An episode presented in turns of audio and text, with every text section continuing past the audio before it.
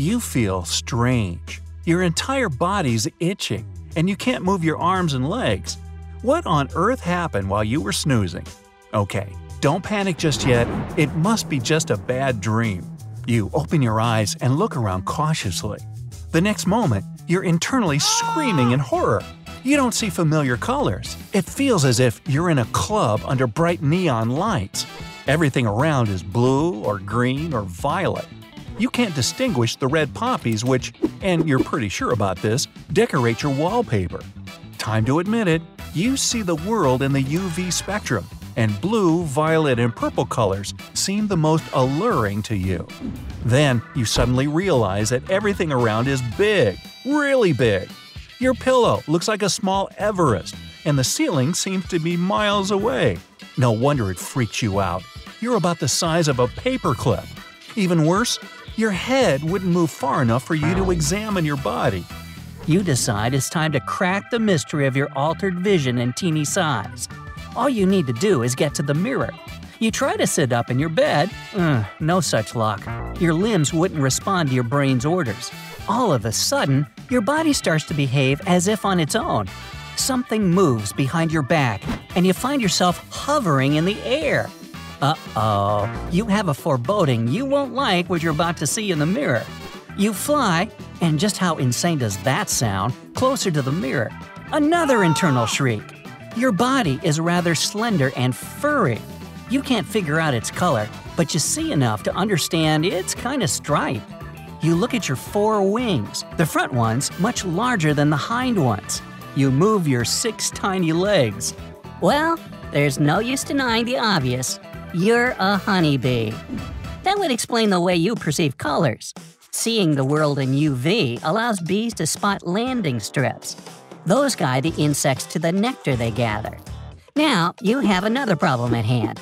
You need to figure out what type of bee you are. Are you the queen, a drone, a worker? Huh? Gotta be cool.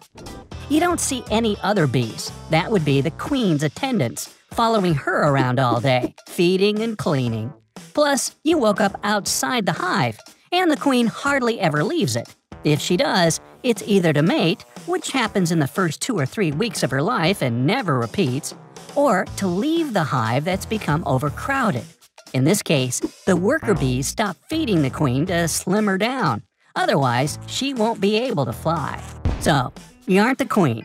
Maybe it's for the better. Despite the title, such bees don't manage the hive or order work bees around. Her main function is to lay eggs, and boy, is she good at that! The queen can lay up to two thousand eggs a day. It's around one egg every forty-three seconds. Busy as a bee? Hmm, well, maybe you're a drone bee. Those are male bees that only live in the spring and summer and have a bad reputation. They're rumored to be fat, lazy, and hungry. They don't make honey, but they love to munch on it. They don't protect the queen or the hive, but they need protection. They don't clean the place or build anything. They don't even have a stinger. The only task is to mate with the queen and spread healthy genes. Ah, but that's pretty important. It doesn't look as if you're a drone bee, though. They have large eyes and a wide body. Your eyes are medium-sized, and you have a tiny waist. It means you're a worker bee. But which one? A house bee, a nurse, a builder, a cleaner, a queen attendant, an undertaker? Or maybe you're a guard or a forager. No matter what, you better behave. You're right in the middle of your musings when a heavenly aroma hits you. Ooh, what can smell that awesome? The window is closed, but you manage to squeeze through a narrow crack. Ah, freedom! Hey, that's the source of the smell, lavender flowers. You come closer and land on one of them. Pollen grains begin to stick to your furry legs. Sometime later, all the pollen you've gathered is securely packed in pollen baskets on your hind legs.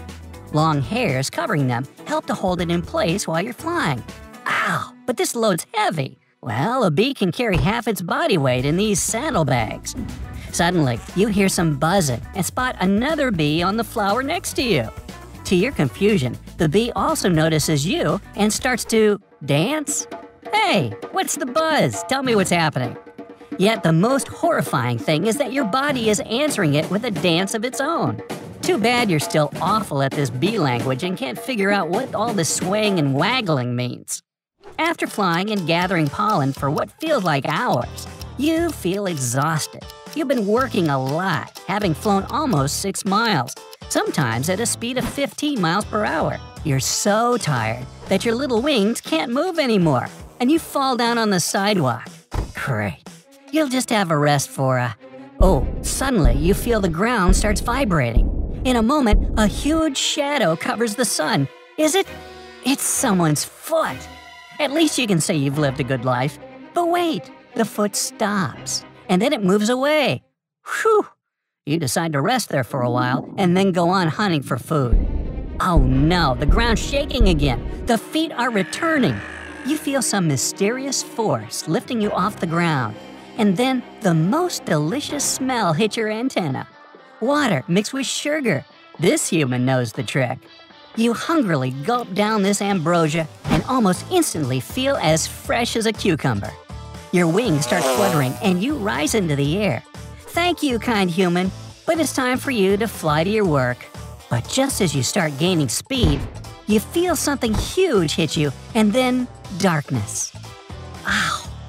Why does your body hurt so much? Oh, barnacles. You're a bee.